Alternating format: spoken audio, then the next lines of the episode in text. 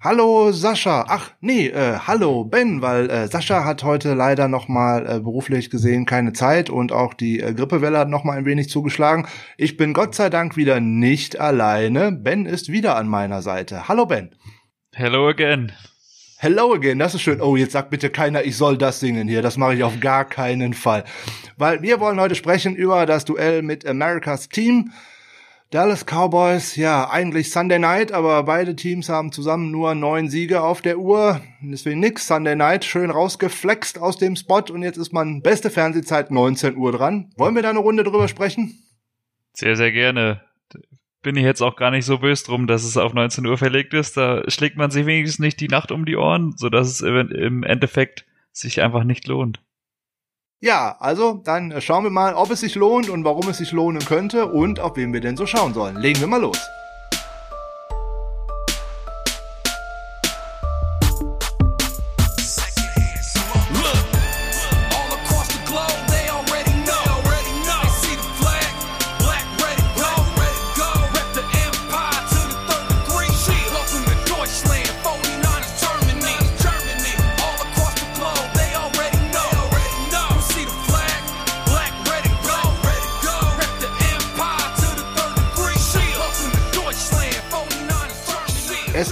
Freitag, es ist der 18.12., das Jahr ist schon wieder ganz weit rum. Wir sind kurz vor dem vierten Advent. Hier ist das Niners Huddle, der Podcast der 49ers Germany mit Upfront gegen Americas Team. Mein Name ist Frank Höhle. Ich muss heute auch noch wieder mit moderieren, beziehungsweise ich darf äh, moderieren, weil ähm, mein Partner Sascha leider nicht dabei ist. Aber, aber, aber, Ben ist wieder bei uns, da freue ich mich sehr drüber, unser Grafikmeister. Nochmal, hallo Ben, schön, dass du wieder am Freitag für mich und für unsere Hörer Zeit hast. Hallo Frank, schön, dass ich wieder dabei sein darf und ähm, ja, jetzt gerne regelmäßig. Ja, das hört sich doch richtig gut an. Dann werden, wird aus uns Zweien jetzt hier ein Dreier-Team sozusagen. Das kann ja auch hier und da nicht schaden. Es könnte ja immer mal einer ausfallen. Und ein bisschen Input, ne? Man sagt ja immer so schön, äh, vier Augen sehen mehr als zwei. In dem Falle sind es dann jetzt demnächst sechs als vier und äh, drei Gehirne und so. Ähm, das schadet ja alles nicht. Und äh, solange wir da alle Spaß dran haben, umso besser, oder? Definitiv. Sehr schön. So, wir machen mal einen kurzen Rundflug durch die News of the Week würde ich vorschlagen zu Beginn. Ähm, wir reden mal kurz über Roster-Moves und dergleichen. Ja, es gibt einen, den finde ich interessant und äh, alle anderen finde ich doch eher uninteressant, beziehungsweise sie wiederholen sich wieder. Wir sind da eigentlich wieder bei dem schönen Hollywood-Movie und täglich grüßt das Murmeltier. Aber vielleicht sprechen wir erstmal über einen, der eventuell ein bisschen wehtun könnte. Ähm, die 49ers hatten am kurz nach Anfang der Saison einen Cornerback von äh, vom Waiver Wire der Tampa Bay Buccaneers geclaimed, nämlich Parnell Motley. Den hatte man dann erstmal auf dem Active Roster, hat ihn dann entlassen, hat ihn für die Practice Squad zurückgebracht und das war eigentlich ein starker Cornerback äh, im College von den äh, Oklahoma Sooners. Der hat da sehr gut ausgesehen, gerade in der letzten Saison gegen sehr, sehr starke Receiver. Ja, der hat es irgendwie leider bei uns nicht aufs Spielfeld äh, geschafft. Und jetzt haben die 49ers ihn zwar unter der Woche nicht entlassen, aber das, was halt jedes äh, NFL-Team mit einem Practice Squad-Spieler von einem anderen Team machen kann, ist, wenn man ihm einen ähm, Spot auf dem aktiven Roster gibt, kann man die da einfach runter verpflichten.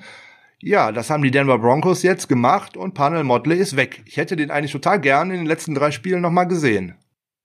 Definitiv, gerade bei der aktuellen Verletzungssituation wäre es mal interessant gewesen, den auf dem Feld zu sehen weil man wird sich ja eigentlich was dabei gedacht haben, den überhaupt äh, vom Waiver der Buccaneers zu claimen. Und ähm, wenn man sich das Tape von ihm anschaut, und ich habe auch letzte Saison drei, vier Spiele von Oklahoma gesehen, der hat mir recht gut gefallen. Aggressiv, immer schön bissig, auch ein Ballhawk und ähm, ja. Ähm, jetzt brauchen wir eigentlich gar nicht mehr über ihn reden, weil er ist ja nicht mehr da. Äh, schöne Grüße nach Denver. Mal gucken. Ich drücke ihm alle Daumen, weil das ist ein Spieler, der mir von der Anlage her sehr gefallen hat. Ja, wie jetzt nicht weiter so überraschend. Wir sprechen wieder über wen, Ben? Alex Barrett? Natürlich, wir sprechen wie immer über Alex Barrett. Das ist ja der Running Gag überhaupt. Jetzt diese Woche sogar schon wieder zweimal. Also vor dem letzten Spiel er gemeinsam mit dem schönen äh, Brian Body Calhoun aufs aktive Roster befördert. Ja, schön. Da habe ich mir da schon gedacht, das bleibt nicht lange. Richtig, am Dienstag wurden die beiden entlassen. Ja, und ähm, hm, zwei, äh, einen Tag später, sie haben das, den Waiver geklärt, huch, beide wieder da, nämlich auf der Practice Squad. Also wer was zu den beiden hören möchte, der kann gerne nochmal in die vergangenen Ausgaben äh, hineinschauen. Das ist überhaupt nicht wert, dass man darüber redet. Ähm, weiß ich nicht, äh, weiter würde ich vorschlagen. Oder möchtest du noch von den beiden was sagen oder was dazu hören, je nachdem? Nein, danke. Ich habe schon in den letzten Wochen zu viel über diese beiden Kollegen gehört. Okay, dann äh, sprechen wir nochmal über ein paar Entlassungen, die es die Woche gegeben hat. Ja, Veteran Safety Jonathan Cyprian ist weg. Gut, der war auch jetzt ohnehin gerade verletzt, dann war auf der Practice Squad äh, Injured Reserve List ja, ähm, hm, weg ist weg. Äh, den hätte ich auch eigentlich gerne noch mal eher gesehen, insbesondere weil man den, der würde jetzt 30 Jahre alt werden im kommenden Jahr.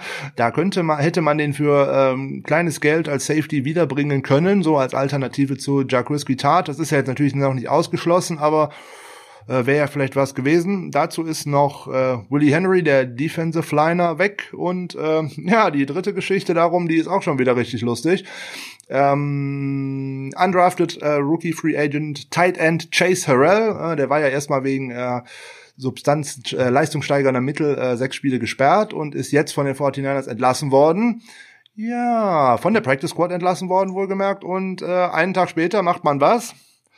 Man bringt ihn wieder zurück auf die Practice Squad. Äh, ein recht merkwürdiger Move, wie ich finde. Hat aber nur wieder damit zu tun, dass äh, Sean Poindexter, der Wide Receiver, schon wieder mal verletzt ist. Also der ist jetzt auf der Practice Squad Injured Reserve gelandet und äh, da ist die Frage, warum ist der überhaupt noch da? Weil der kann ja nie spielen. Ja, merkwürdige Roster-Moves der 49ers, verstehe ich alles wieder nicht. Aber dann kommen wir noch zu den interessanteren äh, aus dieser Woche. Man hat ja noch ein paar Spieler wieder dazugeholt. Alles Practice Squad. Äh, einmal ein Defensive Liner Deshaun Hall.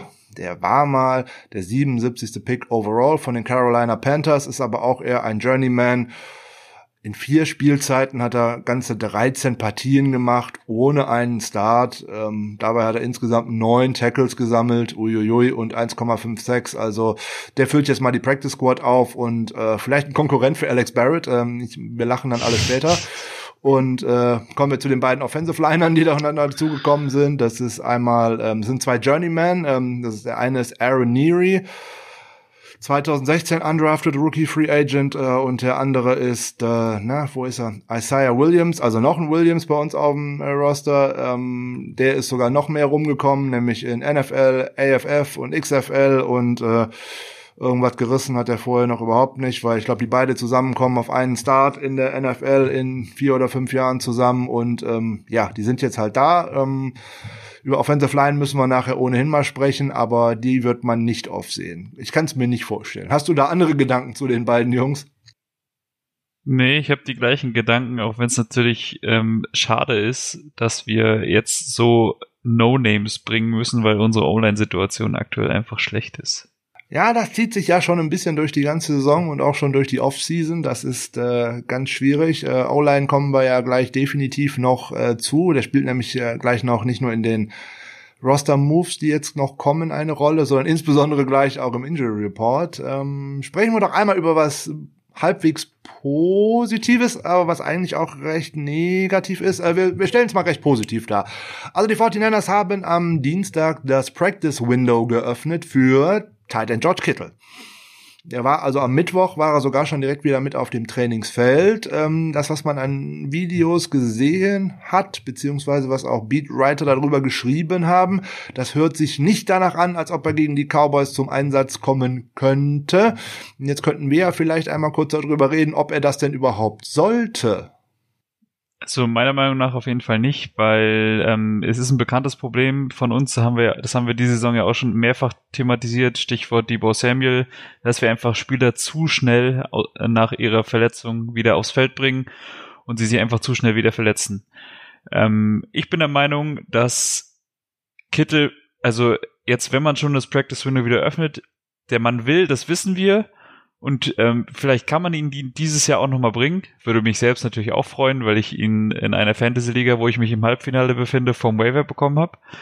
Ähm, aber ich finde diese Woche ganz ehrlich zu früh, vielleicht gegen die Cardinals oder ja, also nee, die Woche definitiv nicht. Oder wie, wie siehst du das? Ja, ich sehe es grundsätzlich sehr kritisch für den Rest der Saison. Aus der reinen Fanperspektive freut man sich natürlich, wenn man seinen besten Offensivspieler wieder aufs Feld bekommt. Insbesondere, weil wir in den letzten Wochen ja auch immer gesagt haben, der fehlt uns auch gerade im Run-Blocking-Game. Da fehlt uns einfach diese Machtkittel. Auf der anderen Seite denke ich, jetzt hat er einen Knochenbruch im Fuß gehabt. Ähm, der hatte vorher schon eine Knieprellung und hat mehrere Spiele verpasst und äh, ja, jetzt war die halbe Saison eigentlich nicht auf dem Feld. Jetzt geht es für die 49ers eigentlich um die goldene Ananas. Ähm, ja, eine theoretische Playoff-Chance äh, besteht da immer noch, aber ich sehe da die goldene Ananas und ähm, meine große Befürchtung ist, oh Gott, wenn was passiert, wenn da jetzt richtig was knackt in den drei Spielen? Welche Vorwürfe macht man sich dann, wenn der sich jetzt im letzten Snap im schlimmsten Falle bei den äh, Seattle Seahawks das Kreuzband reißt oder die Achillessehne oder was auch immer? Dann ist vielleicht die Saison 2021 schon futsch. Genau, das ist nämlich der Punkt. Da bin ich komplett bei dir. Ich meine, da ist er auch aktuell nicht der einzige Kandidat, aber da kommen wir später im Injury Report nochmal zu, wo ich auch noch genauer darauf eingehen werde. Aber genau das ist nämlich der Punkt. Der Mann ist viel Geld wert und ähm, hat uns auch schon äh, sehr, sehr viele Spiele gerettet, sage ich mal, weil er auch einfach Target Number One ist, wenn er fit ist. Dementsprechend sollte man jetzt auch, gerade wenn man auch auf anderen Positionen, vor allem auf der Quarterback-Position, nicht top besetzt ist, gerade durch die Verletzungen, einfach den Mann an der Sideline lassen und für nächste Saison schon. Ja, wir werden jetzt sehen, was passiert. Ähm, ich denke auch, dass er gegen die Cowboys definitiv nicht dabei sein wird. Das ist jetzt so ein bisschen Strohfeuer, würde ich es mal nennen. Und äh, mal schauen, was da so passiert. Und dann drücken wir äh, George Kittle die Daumen, nicht nur, weil er ein Leistungsträger, sondern auch, weil er ein absoluter Sympathieträger für unser Franchise ist und ähm, Definitiv. ein absolutes Aushängeschild. Äh, dem wünscht keiner was Übles, keine Frage. Den möchte jeder immer jedes Spiel auf dem Feld sehen. Ähm, der möchte auch selber nach Möglichkeit immer jeden Snap pro äh, Spiel auf dem Feld verbringen. Auch da haben wir schon drüber gesprochen, wie gefährlich sowas ist. Äh, wenn so ein Spiel wie gegen die Seattle Seahawks eigentlich tot ist im vierten Viertel, ähm, dann darf der da gar nicht mehr drauf sein, weil das war viel zu groß, dass man diese Lücke dann auch aufholen könnte. Und dann verletzt du dich nämlich bei sowas. Ja, ja ähm, Problem, gut. Das ist halt Problem und Ehrgeiz und alles drum und ran und dass die ganze Situation eher danach aussieht, dass ähm, die Spieler und auch die Verantwortlichen die Playoff-Chance noch deutlich größer sehen als alle anderen außerhalb von dem Team. Äh, das mag auch eins der Probleme äh, davon sein. Aber wir werden ja sehen, ob er dabei ist oder nicht. Also wir rechnen da mal nicht mit. Die beiden Spieler, die wohl höchstwahrscheinlich nicht dabei sein werden am Sonntag, noch bevor wir überhaupt auf den Injury Report gucken, ist auf Colton McKivitz, äh, der gerade sein bestes Spiel in der NFL absolviert hat gegen Washington, weil er hat ja als Right Guard ähm, keinen Pressure zugelassen und sah wirklich stabil aus, muss man mal fairerweise sagen. Also er hat sich jetzt von Spiel zu Spiel gesteigert. Ja, der ist nämlich dummerweise auf der Reserve Covid-19-List gelandet und mit ihm auch noch direkt Running Back Austin Walter. Das trifft uns jetzt nicht so besonders hart, weil die anderen Running Backs ja wieder da sind zeigt aber auch, dass ähm, das wahrscheinlich mit dem äh, mit der Erkrankung von dem Offensive Line Coach John Benton zusammenhängt. Das ist am Spieltag so ein bisschen untergegangen. Der ist letzte Woche Sonntag, also am Spieltag selber, äh, positiv getestet worden und musste sich dann in die äh, Selbstisolation äh, bewegen. Das scheint dann so eine Auswirkung davon zu sein. Jetzt wollen wir mal schauen, nicht, dass uns in den nächsten Tagen noch wieder der ein oder andere da äh, abhanden kommt. Wenn ich jetzt sehe, das ist ein O-Liner, das andere ist ein Running Back, oh je, oh äh, wenn die in ihren äh, Besprechungsräumen mal zu dicht mit allen anderen zusammen waren, dann stehst du am Sonntag, wenn du Pech hast, ohne O-Line da. Aber das sieht ja eh fast so aus. Ja, so, dann haben wir es doch eigentlich schon ziemlich geschafft, was die News angeht. Ähm, kommen wir von den Roster-Moves einmal ein wenig weg und wir können uns nochmal freuen. Wir haben vor drei Wochen was, glaube ich, über ähm, den Art Rooney Sportsmanship Award geredet. Da ist ja Kyle Juszczyk von den 49ers äh, für nominiert worden. Jetzt wurde das äh, Feld auf acht Finalisten, äh, vier für die NFC und vier für die AFC äh, reduziert. Und erfreulicherweise ist Kyle Juszczyk darunter. Da kann man sich da wirklich drüber freuen. Definitiv. Also ich meine, wir haben ja schon ausführlich thematisiert, wie sehr er diese Nominierung verdient hat. Und dass er jetzt unter den letzten acht steht, ist natürlich nochmal ein, ein, äh, eine Ehrung für ihn. Ja, auf jeden Fall. Also ich bin da auch äh, schwer begeistert, äh, auch wenn man ihn immer mal im Interview hört und dergleichen. Der ist es ein, auch ein sehr intelligenter Spieler, hat ja auch einen äh, Abschluss von der University of Harvard in der Tasche. Das haben auch nicht so viele in der NFL. Mir fällt nur ein weiterer ein, das ist Ryan Fitzpatrick, aber das spricht eigentlich auch für ihn. Und die anderen Nominierten, die sozusagen äh, gegen ihn antreten, ähm, wären für die NFC noch äh, Teddy Bridgewater von Carolina, Lavonte David, der Linebacker von den Buccaneers und der Center der Eagles, Jason Kelsey. Für die AFC sind es Calais Campbell von den Ravens, äh, Cameron Hayward von den Steelers, Justin Houston von den Colts und Matthew Slater von den Patriots.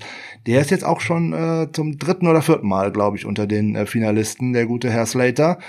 Ähm, ein Spieler, der eher nicht so sehr bekannt ist, aber äh, sich trotzdem sehr, sehr engagiert und ein absolut äh, toller Sportsmann ist. Von daher auch für so einen Spieler kann man sich auch immer freuen, wenn der mal so eine Auszeichnung erhält und auch mal seinen Tag im Rampenlicht bekommt. Du hast gerade die Harvard-Absolventen in der NFL angesprochen. Es sind tatsächlich ein paar mehr. Es sind nicht nur zwei. Es sind aktuell acht Spieler mit, ähm, oder beziehungsweise in der 2019 in der Saison waren es acht, aber ich glaube, dass die auch alle noch da sind. Äh, das sind unter, unter anderem, also du hast Ryan Fitzpatrick genannt und Kyle Juszczyk. Dann haben wir noch ähm, Anthony Ferguson von den Tennessee Titans. Letztes Jahr nicht so aktiv gewesen, dieses Jahr dann schon. Dann Cameron Braid von den Tampa Bay Buccaneers, ist auch sehr bekannt. Ähm, die anderen vier kenne ich jetzt tatsächlich nicht. Ähm, da haben wir noch Ben Brownecker von den Chicago Bears, Nick Easton von den New Orleans Saints, Tyler Ott von den Seattle Seahawks und Adam Redmond bei den Dallas Cowboys. Also wie gesagt, das ist der Stand von letztem Jahr. Ähm, kann sein, dass die vier schon gar nicht mehr unter Vertrag sind. Aber auf jeden Fall haben wir vier, die, die man vom Namen auch ähm, definitiv kennt.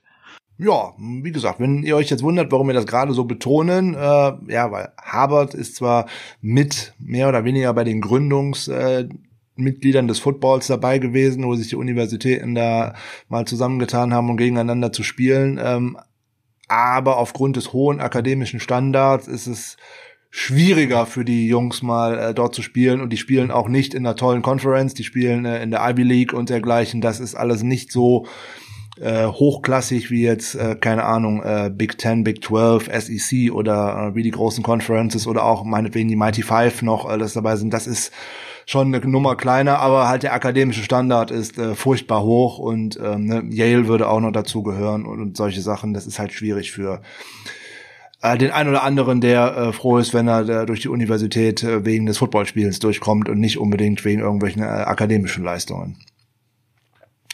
Ja, was haben wir denn noch Schönes, bevor wir auf die äh, Partie gegen die Cowboys gucken? Ja, noch ein kleiner Blick zurück auf das Spiel gegen das äh, Washington äh, Football Team, äh, obwohl es ein bisschen weh tut, aber wir gucken trotzdem einmal kurz auf unsere Spieler der Woche. Ja, in der Defense war es äh, mal äh, einfach. Es ist natürlich wie immer ein Linebacker, aber überraschenderweise mal nicht Fred Warner. Ähm, in dieser Woche hat es tatsächlich mal jemand anders erwischt. Wer ist unser Spieler der Woche in der Defense, Ben?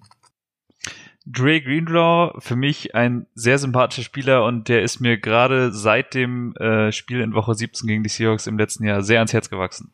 Ja, also diesen äh, tollen äh, Stop an der Goal-Line, der hat uns ja alle sehr erfreut, war ja mit dem Kittle-Catch in New Orleans ähm, kurz vor Ende sicherlich das Play der Saison eigentlich, was allen so direkt im Hirn äh, bleibt und was einem bei, wenn man an Drake Greenlaw direkt, direkt einfällt. Also er hat ein sehr gutes Spiel gemacht, insbesondere auch noch als äh, Warner vom Feld war. Da ist er noch mal einen Schritt äh, nach vorne gegangen.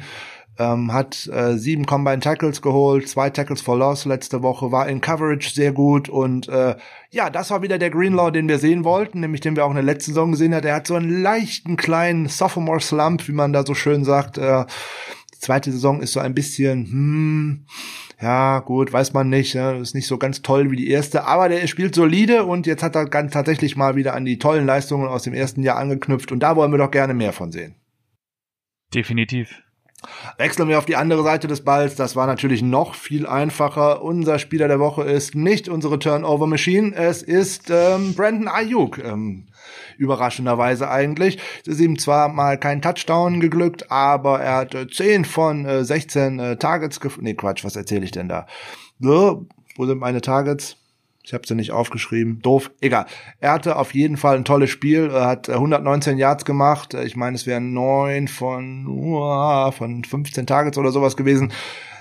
Ja, der äh, auf den wird es auch jetzt am kommenden Wochenende äh, definitiv wieder ankommen. Ja, weil Debo Samuel wird fehlen, der Gameplan wird sehr auf ihn ausgerichtet sein und äh, da haben wir einen tollen äh, Re Receiver bekommen aus dem Draft, auf den wir uns in den nächsten Jahren auch noch auf äh, sehr viel freuen können. Das stimmt doch. 10 Receptions, 16 Targets. 10 so von 16, ja, so, genau. So war es ja, doch. Richtig. Meine Güte. Ähm, einen Drop dabei gehabt, der war dann böse. Okay, äh, die Interception hätte auch nicht sein müssen, aber das passiert halt ähm, bei diesen, naja, es gehört halt zum Spiel. Ayuk war der Beste bei uns in der Offense. Ich glaube, da müssen wir nicht großartig drüber schreiten. Nee, bin ich komplett bei dir. Und ähm, vielleicht dazu, Jerry Rice hat sich diese Woche auch sehr positiv über Brandon Ayuk geäußert ähm, und hat auch gesagt, dass er es gerne sehen würde, weil Jerry Rice hält, hält aktuell den Rekord für die meisten Rookie Receiving Yards bei den Niners mit 927 aus dem Jahr 1985. Und er würde gerne sehen, dass Brandon Ayuk diesen Rekord bricht. Wird eng natürlich. Brandon Ayuk steht aktuell bei 660 Yards, wenn ich es richtig ähm, yep. in Erinnerung habe. Da fehlen natürlich noch 270 Yards. Das sind halt 90 Yards, die er pro Spiel machen müsste in den letzten drei. Ähm, ich bin gespannt, aber gerade mit Debo Samuel out nicht so unwahrscheinlich, oder was sagst du? also was mit Passing Yards bei uns vorherzusagen, äh, fällt mir gerade ein bisschen schwer. Ähm, also grundsätzlich würde ich ihm noch Chancen dazu einräumen. Ähm, Platz zwei würde er in der schönen Kategorie und in der einen oder anderen sicherlich auch äh, gut erreichen können. Ob es für den Rekord von Jerry Rice als äh, Rookie bei uns reicht, bin ich mir nicht so sicher. Aber da ist gerade die Partie gegen die Cowboys recht entscheidend, weil die haben ja auch eine naja, nennen wir es mal äh, freundlich, eine nicht ganz so gute Secondary und insgesamt eine nicht ganz so gute Defense. Also es, da könnte was gehen. Sehe ich bisschen anders, aber da kommen wir später noch drauf. Ja, das ist schön. Unterschied unterschiedliche Meinungen, das passt immer schon mal ganz gut.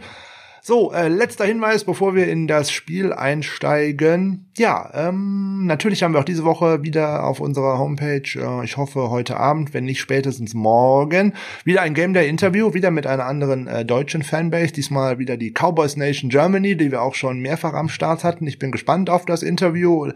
Die geben sich immer äh, große Mühe. Schaut einfach mal rein. Ihr werdet es über Social Media ja miterleben, sobald das Ganze zur Verfügung steht. Und äh, ich finde diesen Austausch immer sehr interessant. So, jetzt sind wir durch den ganzen Newsblock schon mal durch. Ist ja doch länger geworden, als ich gedacht habe mit den Roster-Moves und so. Naja, passiert halt. Also, was steht an? Wir spielen im AT&T Stadium von Jerry Jones in dem schönen Football-Tempel in Arlington, Texas. Wir haben alle gedacht, es wird ein Topspiel. spiel Jetzt treffen zwei Teams aufeinander, die zusammen äh, neun Siege geholt haben. Deswegen eben halt auch kein Sunday Night Game. Wir haben es ja im Intro schon gesagt, sondern äh, für die Deutschen eine schöne Uhrzeit, ne? 19 Uhr, beste Fernsehzeit eigentlich. Für die Amerikaner eigentlich schon eine Katastrophe, ähm, weil da werden vielleicht zwei, zwei der größten Fanbases äh, in den USA werden aus dem Sunday Night Game rausgeflext. Und wenn man dann äh, sieht, dass da stattdessen Giants gegen Browns gezeigt wird, dann weiß man eigentlich schon, wie schlecht die Saison für beide Teams gelaufen ist. Vollkommen richtig. Also wenn mir jemand vor der Saison gesagt hätte, dass beide Teams in Woche 15 ähm, keine wirkliche Chance auf die Playoffs haben im direkten Duell, dann ähm, hätte ich gesagt, er spinnt, weil über unsere Playoff-Chancen brauchen wir jetzt nicht reden, aber auch bei den Cowboys, also die, ähm, die Chance ist eigentlich größtenteils nur noch über die Division da, aber da müssen sie alle drei verbleibenden Spiele gewinnen. Das ist gegen uns, gegen die Eagles und gegen die Giants. Und das Footballteam muss gegen die Seahawks, gegen die Panthers und gegen die, gegen die Eagles alle drei Spiele verlieren. Aber bevor wir genauer aufs Spiel eingehen, du hast die lange Rivalität schon angesprochen. Zum einen, ähm, im, im, ähm, bei den Heimspielen der Cowboys ist übrigens eine ausgeglichene Bilanz. Acht Siege für uns, acht Siege für die Cowboys und ein Unentschieden. Aber die letzten beiden Spiele gegen die Cowboys haben wir verloren. Was denkst du denn, welcher Quarterback uns zum letzten Sieg der Niners gegen die Cowboys geführt hat? Ja, das müsste doch 2014 gewesen sein, wenn mich nicht alles täuscht. Oh. Ich könnte jetzt einfach tippen, ich sag jetzt mal Blaine Gabbard. Nein, Colin Kaepernick war's. Ah, verdammt, ich hatte eine 50-50 Chance. Also ganz kurz zu dem Spiel, ist vielleicht ganz interessant. Ähm, das Spiel fand in Woche 1 in der 2014er Saison statt, äh, haben wir mit 28 zu 17 gewonnen. Da stand es zur Halbzeit übrigens schon 28 zu 3 mit drei Interceptions von Tony Romo und einem Fumble, den wir zum Touchdown zurückgetragen haben. Ähm, unter anderem dabei zwei Touchdowns für, von Vernon Davis. Ihr könnt es nicht sehen, aber dementsprechend sitze ich heute im Vernon Davis Jersey hier. Vielleicht bringt's ja was. Und damals haben zwei Defensive Rookies die heute noch bei den Niners unter Vertrag sind und auch äh, in dieser Saison mehrere Spiele gemacht haben, ihr Debüt gegeben. Frank, hast du eine Idee? Wer könnte das sein? 2014er Rookies der 49ers. Die heute noch dabei sind. Die heute noch im aktiven Roster sind, die so auch äh, eigentlich also mehrfach gespielt haben, beide in der Defense. 2014er Rookies. Ich habe da gerade so einen großen Ast vorm, vorm Hirn. Ich sehe, ich will irgendwie Jimmy Ward sagen, aber ich bin mir ziemlich sicher, dass der davor gedraftet worden ist. Nein, Jimmy Ward ist Nummer eins. Echt, das stimmt? Äh, okay, äh, ja. äh, Jimmy Ward, Jimmy Ward. Wer ist denn noch aus dem Jimmy Ward-Jahrgang? Auch in der Defense hast du gesagt. Auch in der Defense, ja. Auch in der Defense hat er gesagt. Eric Armstead. Nein. Nummer zwei ist Dante Johnson. Dante Johnson. Das ist, äh, ja, Und sehr schön. Der gute Name ist auch eine schöne Überleitung zum Injury Report, würde ich mal sagen. Boah, Dante Johnson ist immer eine gute Überleitung zu allem irgendwie. Nein, aber speziell in, im Hinblick auf die Secondary, bei, ähm, namentlich genannt Emmanuel Mosley und K1 Williams, ähm, ist Dante Johnson, denke ich, ein gutes Stichwort. Oder nicht? Äh, es ist ein gutes Stichwort. Es wäre nicht gut für uns, wenn er Sonntag auf dem Platz stehen muss gegen die Cowboys. Das ist das äh, genau eigentliche das. Problem an der Geschichte. So, äh, Emmanuel Mosley als auch K1 Williams haben jetzt die Dienstags- und Mittwochs Trainingseinheit tatsächlich limitiert absolviert. Ja, das war bei Williams aber letzte Woche auch so. Da hatte man auch schon die Hoffnung, dass der eventuell wieder spielen könnte. Mosley ist das gleiche. Hamstring, ähm, gefährlich. Ähm, bei Kayron Williams ist es der High Ankle Sprain. Da weiß man, heute ist es gut, morgen ist es schlecht. Also da kann man definitiv nicht gut mit planen, äh, wer denn da im Slot äh, spielen könnte am Wochenende. Es könnte wieder sein, dass man ohne einen äh, Slot-Receiver dasteht und Mosley wäre ja ohnehin nur ja, der Backup vom Backup sozusagen, was den Slot anbelangt, weil das ist ja eigentlich auch ein Outside-Receiver, äh, äh, äh, Cornerback das stellt uns wirklich schon für große Probleme, weil im Slot bei den guten Dallas Cowboys steht ein First-Round-Pick aus diesem Jahr, da steht ein gewisser CD Lamb und ähm, da reden wir gleich noch drüber, warum das uns richtig wehtun könnte. Und die zweite große Baustelle, Ben, ist welche, die im Injury Report sich auftut? Das ist zum einen die O-Line. Das ist vor allem die O-Line. Wir haben vorhin darüber gesprochen, dass äh, Colton McKivitz auf der Covid-19-List steht. Ja, damit fehlt uns unser Right Guard. Das ist schon doof. Jetzt könnte man sagen, prima, nehmen wir doch Tom Compton, den Veteran. Ja, der ist seit letzter Woche auf der Injured Reserve List. Äh, der steht da auch nicht. Oh, äh, wen hat man denn am Saisonbeginn da eingeplant? Richtig, Daniel Brunskill. Äh, Moment, ah, der spielt ja Center, da war doch was. Und dummerweise steht der mit einer Schulterverletzung auch mit Limited im Injury Report okay, also könnte ich zur Not, wenn er denn spielen kann, ihn auf ähm, Right Guard rüberschubsen. Verdammt, wer spielt denn dann Center? Wir warten doch eigentlich so dringend auf die Rückkehr von Ben Garland. Ja, da hat Kyle Shanahan am Dienstag leider die traurige Mitteilung gemacht, den werden wir diese Saison wahrscheinlich nicht mehr auf dem Spielfeld sehen. Hm, genau wie Weston Richburg. Hm, das ist schlecht. Ja, dann nehmen wir doch wieder Horonis Grasso. Dann könnte der doch zur Not Center spielen. Oh, äh, nächstes Problem, der hat mit Knieproblemen überhaupt nicht trainiert bis jetzt diese Woche.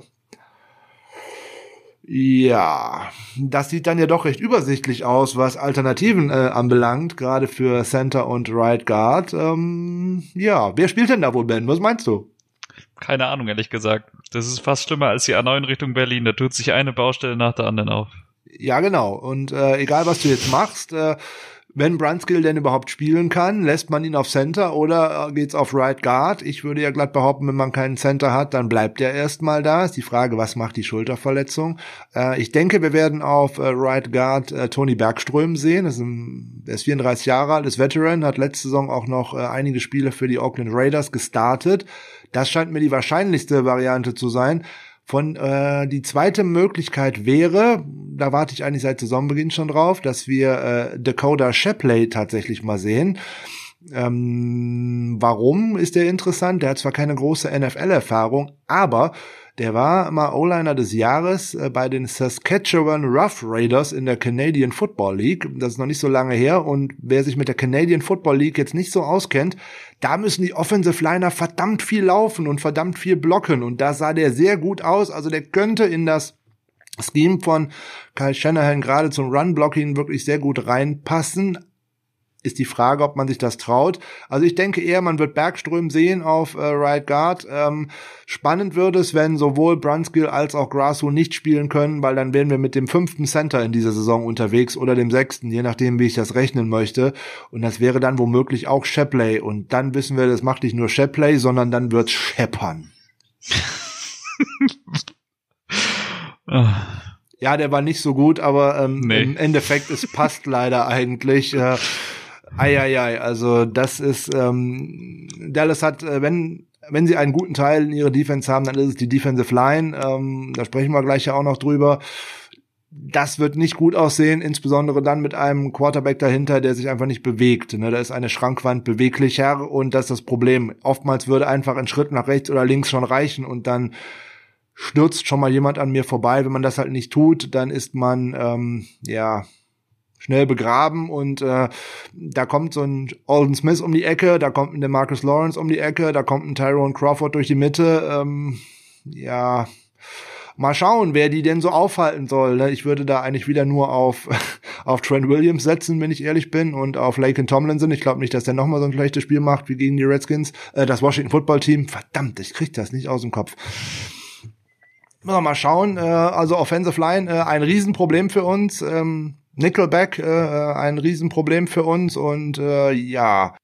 Aber da, da vielleicht ganz gut zu wissen, weil du sagst, die Offensive Line ist ein Problem. Auch der Pass Rush der Cowboys ist genauso wie unsere in diesem Jahr ähm, nicht konkurrenzfähig. Wir haben in diesem Jahr 23 Sacks. Du hast es ja die letzten Wochen mehrfach angesprochen. Die Cowboys stehen aktuell mit 24 Sacks da. Also ähm, da sollte vielleicht auch eine etwas geschwächte O-Line nicht ganz so schlecht sehen. Aber gut, ich will jetzt hier auch nicht äh, ähm, ja, lassen wir das. Ja, das Problem ist, wenn man jetzt mit der äh, eingespielten O-Line der letzten Wochen da stünde, dann würde ich dir sofort recht geben, ist man jetzt mit irgendeinem Center unterwegs oder mit irgendeinem Right Guard, der da noch gar nicht gespielt hat, dann wird man alles versuchen, dass der Gegner genau darüber attackiert und ähm, boah, da kann man natürlich den Gegner natürlich auch einladen, dass er sich an so etwas verschluckt. Ähm, das müsste man wieder wie machen, äh, mit Screens und Play Action. Äh, wir haben gesehen, wie gut das mit Nick Mullins funktioniert, nämlich eigentlich fast gar nicht. Und das ist äh, nächstes Problem an der Geschichte. Ja, äh, wir sprechen schon die ganze Zeit wieder über Nick Mullins. Ähm, Jetzt hat Kyle Shannon doch vielleicht etwas überraschend oder auch nicht überraschend, kann man jetzt so oder so sehen, äh, unter der Woche schon bekannt gegeben, das ist unser Mann, das ist unser Starter für die Cowboys oder für das Spiel bei den Cowboys. Das war für mich eigentlich überraschend, dass er es so früh bekannt gibt. Oder wie siehst du das? Sehe ich komplett genauso. Aber ganz kurz noch, bevor du das ansprichst, ähm, um noch kurz beim Injury Report, Report, zu bleiben. Nick Mullins, wir haben gesehen, wie viele Probleme er die letzten Wochen hatte und jetzt gehen ihm halt auch immer mehr trotzdem wieder die Waffen aus. Debo Samuel, haben wir ja schon angesprochen, ist out. Raheem Mostert auch nur questionable und da ist die gleiche Situation wie bei George Kittle meiner Meinung nach, weil ich bin einfach der Meinung, Raheem Mostert ist einfach unser Future Back und dementsprechend sollte man ihn vielleicht einfach für dieses Jahr, für die letzten drei Spiele an der Sideline lassen.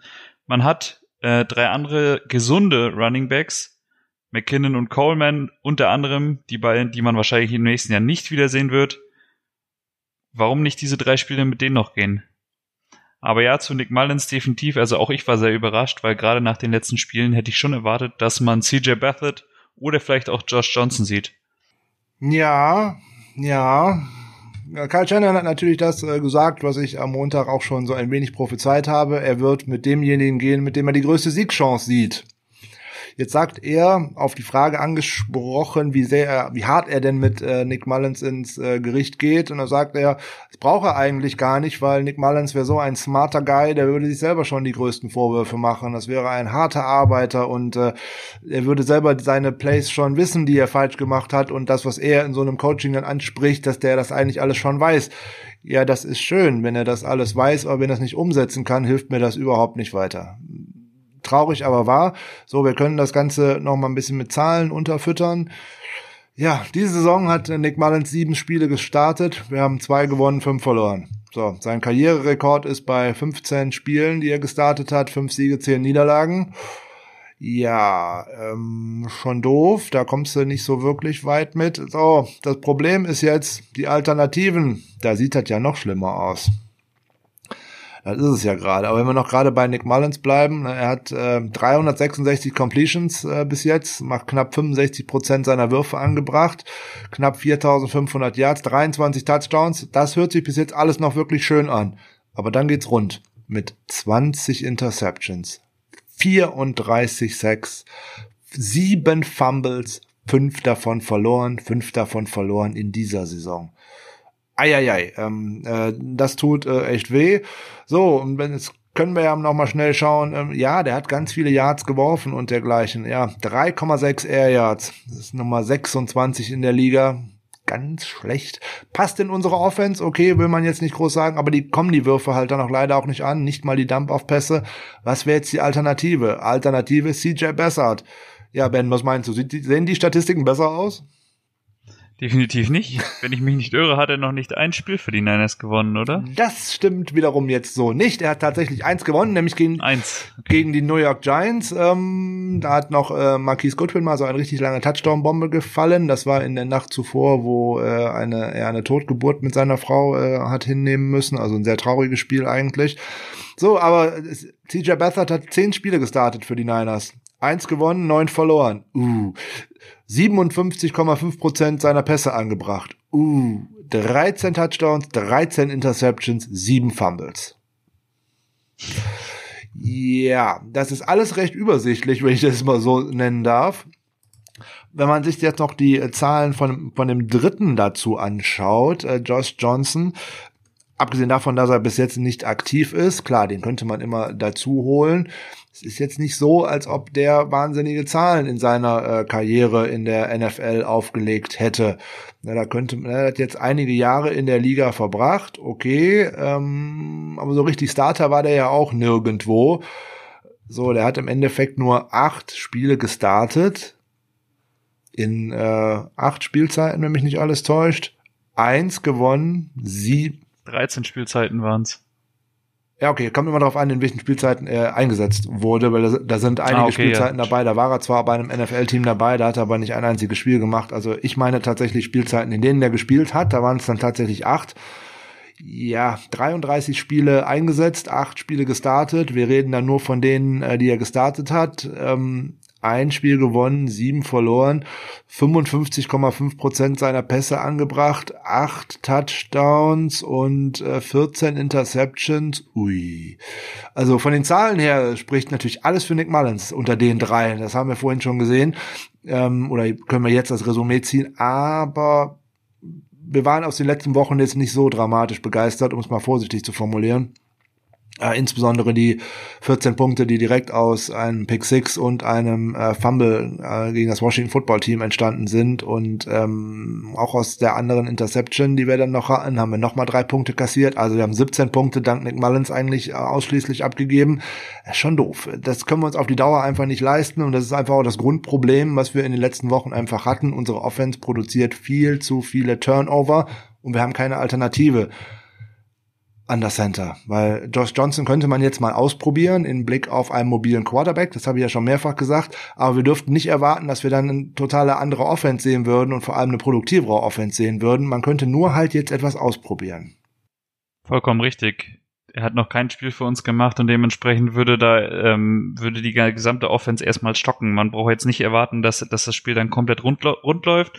Zu seinen Starts kann man vielleicht noch hinzufügen, dass er in diesen 33 Spielen auch zwölfmal den Ball gefammelt hat es kommt noch obendrein. Ne? Das ist ein, ein Journeyman, der jetzt halt gerade in der oder auf der Practice Squad ist und dafür eingesetzt wird, diese mobilen Quarterbacks im Training halt zu spiegeln.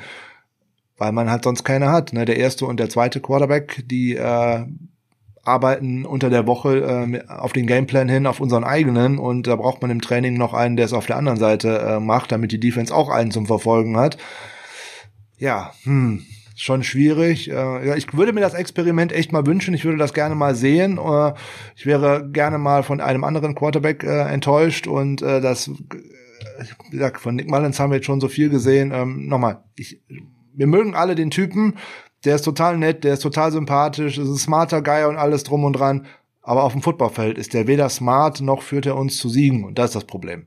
So, schauen wir doch mal, was machen wir denn sonst noch so rund um die Dallas Cowboys beziehungsweise gegen die Dallas Cowboys. Es wird natürlich an Nick Mullins hängen, weil wir müssen den Ball bewegen in der Offense. Jetzt habe ich vorhin gesagt, das könnte, könnte ich mir gegen die Dallas Cowboys sogar ganz gut äh, vorstellen. Ben war da schon etwas anderer Meinung. Mein äh, Hauptansatz ist, äh, ja, schaue ich auf den Vergleich, äh, sehe ich, dass wir gegen die Nummer 32 Rushing Defense nach zugelassenen Yards spielen. Das müsste uns auf jeden Fall mal in die Karten spielen, egal ob George Kittle auf dem Feld ist oder nicht. So, und ähm, ja, jetzt sieht das ganz schön aus. Die haben auch mit der Passing Defense sind sie äh, fast in unserer Nähe mit 215,2 zugelassenen Yards sind sie auf Platz 6. Naja, ich muss ja gar nicht großartig gegen die werfen. Ich kann ja über die laufen. Das haben ja unter anderem sogar so Browns und dergleichen gezeigt, dass man die einfach totlaufen konnte.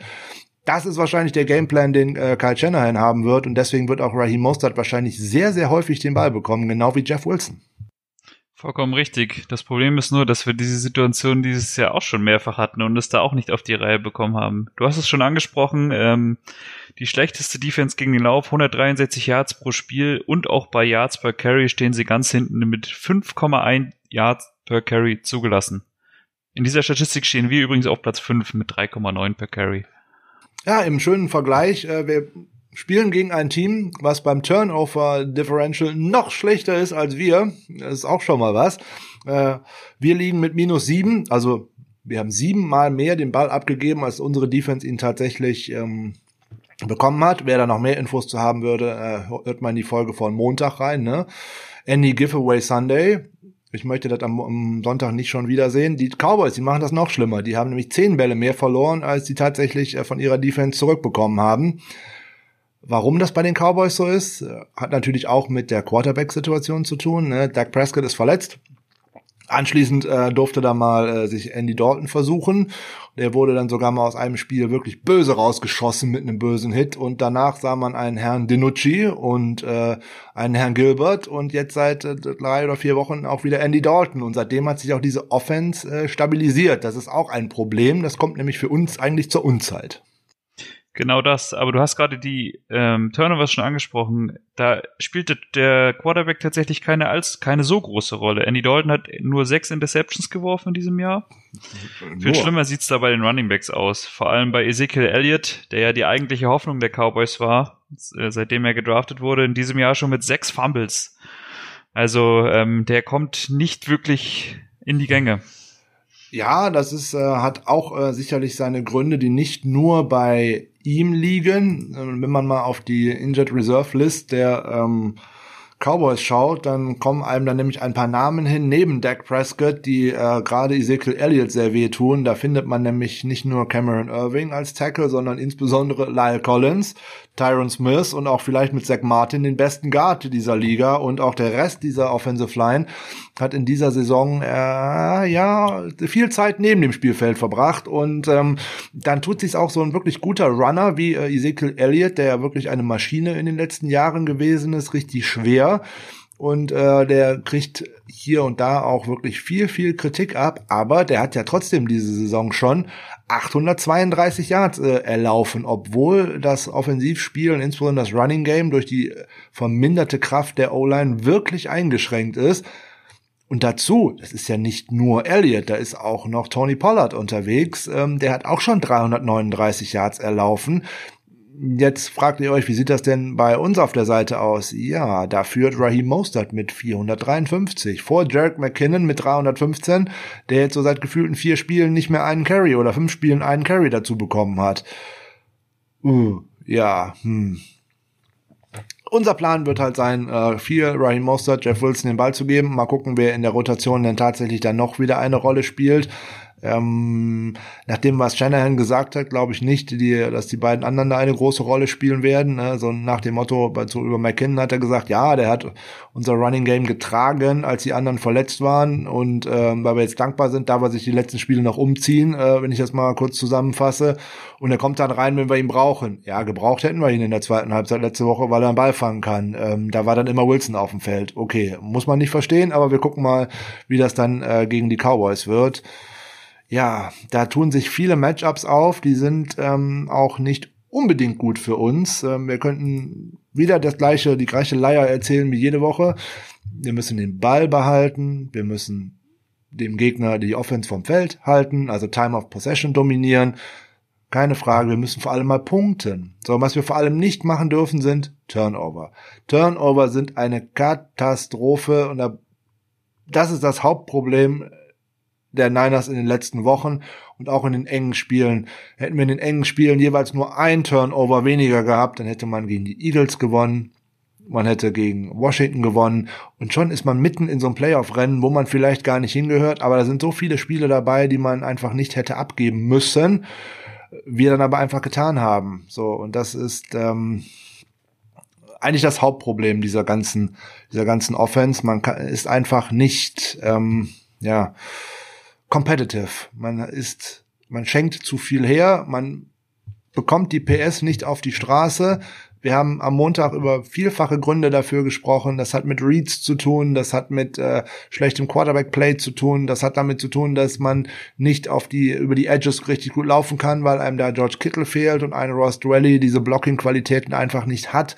Das hat mit äh, Drops zu tun. Äh, das hat Shanahan die Woche auch nochmal gesagt, dass jetzt in den letzten Wochen nach seiner Zählweise zwölf oder dreizehn Drops äh, natürlich auch dem äh, guten Nick Mullins auch nicht geholfen haben. Geben wir natürlich auch äh, zu.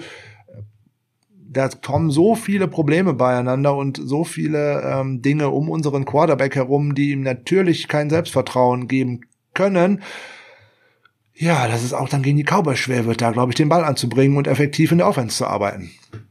Vollkommen richtig. Du hast die Ball Protection gerade schon angesprochen und auch die Dallas Defense. Auch wenn die Cowboys sehr, sehr viele ähm, Turnover zulassen, die Defense kann auch sehr, sehr viele Turnovers forcen. Bestes Stichwort ist das Spiel letzte Woche, bei dem Andy Dalton sein Homecoming-Game hatte in Cincinnati. Er wurde ja eine Woche nach der Verpflichtung von Joe Burrow gecuttet. Und dort haben die Cowboys alleine in der ersten Halbzeit drei Fumbles von den Bengals geforst und daraus 17 Punkte gemacht. Das also da, ähm, da sieht man schon. ja, genau, da sieht man schon, also gut, ich meine, wir, wir wiederholen uns Woche für Woche, Frank hat es auch schon gesagt, aber das ist wieder das ähm, eins der wichtigsten Sachen für Sonntag. Ich habe noch eine schöne, interessante Statistik gelesen und äh, die finde ich auch äh, tatsächlich äh, erschreckend. Äh, erschreckend. Das ist nämlich DVOA, also die Defense Adjusted Value over Replacement. Also was schafft der Spieler, der da aktuell den Ball bekommt, gegenüber einem durchschnittlichen Spieler in der NFL Pro Play? Ja, da liegt die Dallas Passing Offense bei minus 1,3 Prozent. Oh, die Rushing Offense bei minus 13,4 Prozent oh, also das ist viel und Licht äh, auf dem 21. Platz mit 22,9 äh, Punkten pro Spiel. Also das ist äh, ja, das ist Bombe. Ähm, wenn man jetzt denkt, ähm, die 49ers wären da großartig besser, äh, äh, äh, ähm, sind wir nicht. Ähm, aber das sind so Dinge, äh, die tun direkt weh, wenn man solche Sachen äh, dann liest. Wir sind tatsächlich da etwas besser, was das Ganze anbelangt, aber äh, gerade wir sind auf dem siebten Platz mit der Rushing äh, Defense in DVOA und solchen Sachen, aber das sind viel zu viel Zahlen und das ist immer ein bisschen schwierig. Nur diese ganzen Metriken zeigen uns, es spielen zwei Mannschaften gegeneinander, die es nicht schaffen, ihre PS auf die Straße zu bringen, die beide äh, schwer von Verletzungen getroffen worden sind. Ne, auf, sind nicht nur jetzt mal die 49ers, sondern eben auch gerade äh, die Cowboys, gerade äh, Offensive Line, äh, Quarterback, genau wie wir. Gleiche Probleme irgendwie. Ne? Die Vor den Vorteil, den die äh, Offense der Dallas Cowboys hat, ist ihr Receiving Core. Weil das ist äh, ein Matchup, was uns sicherlich Kopfzerbrechen bereiten wird, oder? Definitiv. Also du hast es ja auch schon angesprochen. Da hast du zum einen große Namen, zum anderen hast du äh, Receiver, die gefühlt aus dem Nichts kommen und performen. Und dann hast du natürlich auch noch ein sehr, sehr großes Talent, was erst in diesem Jahr von den Cowboys gedraftet wurde. Das Talent, was du gerade gesagt hast, ist schon äh, eigentlich genau das richtige Stichwort, weil der Gute hat 392, also CD Lamb, von ihm ist die Rede. Er hat 392 von 419 Passing Snaps, mit denen er auf dem Platz war, aus dem Slot gespielt. Das ist die dritthöchste Quote, die überhaupt ein Receiver in äh, der Liga gemacht hat. Und äh, aus Yards after Catch hat er da auch schon 229 Yards gemacht. Also das ist ein Duell, wo ich sagen würde, ohne K1 Williams und äh, zur Not auch noch ohne Emmanuel äh, Mosley auf dem Feld haben wir nichts, was äh, CD Lamb da stoppen kann. Insbesondere, wenn man ihn dann noch outside stellt, was auch gerne mal vorkommt, und ähm, dann steht auf einmal Mary Cooper mit noch ein bisschen mehr Speed im Slot. Das tut uns weh, das werden wir nicht verteidigen können. Und da haben wir echt ein Problem und da bin ich gespannt, wie der Gameplan von Robert Saleh dagegen aussehen wird. Ähm, das riecht schon wieder sehr nach Bills. Sprich es doch nicht an. CD Lamp, klar, ähm, du hast es gesagt, äh, sehr, sehr wichtiger Spieler, aber ich, also vielleicht ist es auch einfach meine persönliche Einschätzung. Ich finde, seitdem Dak Prescott out ist, spielt er eine etwas kleinere Rolle in dieser Dallas Offense. Ja, die Offense ist ja ohnehin äh, nicht so explosiv wie mit äh, Dak Prescott an der Center, keine Frage. So, jetzt sind die Cowboys die Mannschaft, die am, mit am meisten mit in 11 Personal spielt, also sprich immer mit drei Wide Receivers auf dem Feld, das nämlich in 72,5 Prozent aller Fälle. Das ist ganz, ganz schön viel. So, wenn man dann schaut, so ein der gute CD Lamb ist als äh, Rookie schon höchst erfolgreich. Ja, der hat jetzt auch schon 61 Receptions, das sind die zweitmeisten nach Justin Jefferson. Er hat 742 äh, Yards bis jetzt hingelegt, das sind die drittmeisten nach Jefferson und Higgins. Er hat schon vier Touchdowns gemacht und auch schon 37 für 37 First Downs den Ball bekommen. Bedeutet also, egal wer da an der Center steht, dem Rookie vertraut man auf jeden Fall. Und allein das ist immer schon so eine Sache, wenn du auch einen Mary Cooper oder auch einen Michael Gallup noch mit auf dem Feld hast oder auch noch einen Tight End wie Dalton Schulz, der auch schon viele Targets gesehen hat. Lamp ist auf jeden Fall jetzt schon ein zentraler Teil äh, dieser Offensive geworden. Und das ist schon äh, eigentlich ähm, sehr beachtlich. Was noch für dieses Wide Receiver Core spricht, ist, sie haben jetzt schon vier Spieler, die in dieser Saison ein 100 Yard Receiving Game geschafft haben, also 100 Yards oder mehr. Das ist nämlich Amari Cooper schon dreimal, äh, Lamb schon zweimal, dazu noch Michael Gallup und auch noch Cedric Wilson dabei. Also die haben ganz schön viele Waffen und da weiß man auch gar nicht, auf wen oder was soll man sich denn da eigentlich äh, ja, richtig konzentrieren. Ne? Wenn ich den einen aus dem Spiel nehme, also ich nehme Cooper aus dem Spiel, dann habe ich Lamb offen. Äh, wenn ich es schaffe, irgendwie Lamb und Cooper haben, dann habe ich noch immer das Problem, da läuft der Field Stretcher rum, nämlich der Michael Gallup mit unheimlich viel Speed. Uh, ähm, das wird anspruchsvoll. Bin ich komplett bei dir, aber in meinen Augen ist Michael Gallup so ein bisschen der X-Faktor dieser, dieser Offense. Er hat zwar in diesem Jahr auch schon 647 Yards und zwei Touchdowns, hat aber ähm, Probleme mit der Ball Protection, mhm.